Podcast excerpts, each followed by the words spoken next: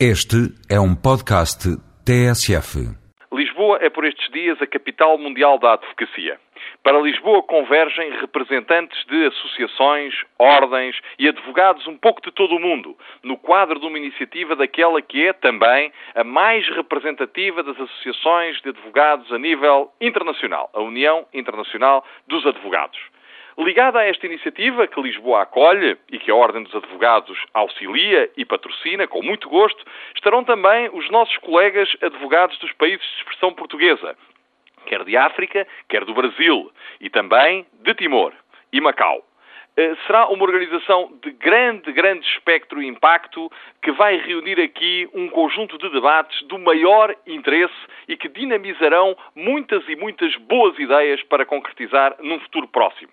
Perguntarão os seus ouvintes: e de que é que falam os advogados quando se unem? Tantos advogados juntos. Falamos das grandes causas da humanidade. Falamos da justiça e da liberdade.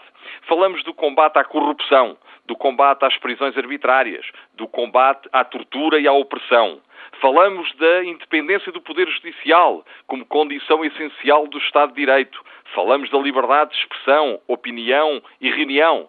Falamos de muitas coisas que para nós, sobretudo após o 25 de Abril, se foram tornando óbvias e naturais como o ar que se respira, mas que em muitos e muitos cantos do mundo continuam a ser ainda objetivos, metas, utopias. Continuam ainda a ser aquelas coisas que estão colocadas no topo de grandes escaladas que por vezes a humanidade tem de fazer e na, nas quais os advogados tanto se empenham. Lembrar dos advogados que são presos por defenderem a liberdade de expressão e a independência do Poder Judicial, advogados que são impedidos de exercer, ordens que são invadidas, que são dissolvidas, que são maltratadas, mas que ficam a saber e que têm sabido ao longo dos anos que não estão sós, porque os advogados sabem unir-se, sabem dar as mãos e sabem dizer presente sobretudo no quadro destas organizações, organizações, internacionais, que vão lá, que vão a esses países onde ainda há tortura, onde ainda há opressão, e também estão nos outros, onde parece que alguns têm saudades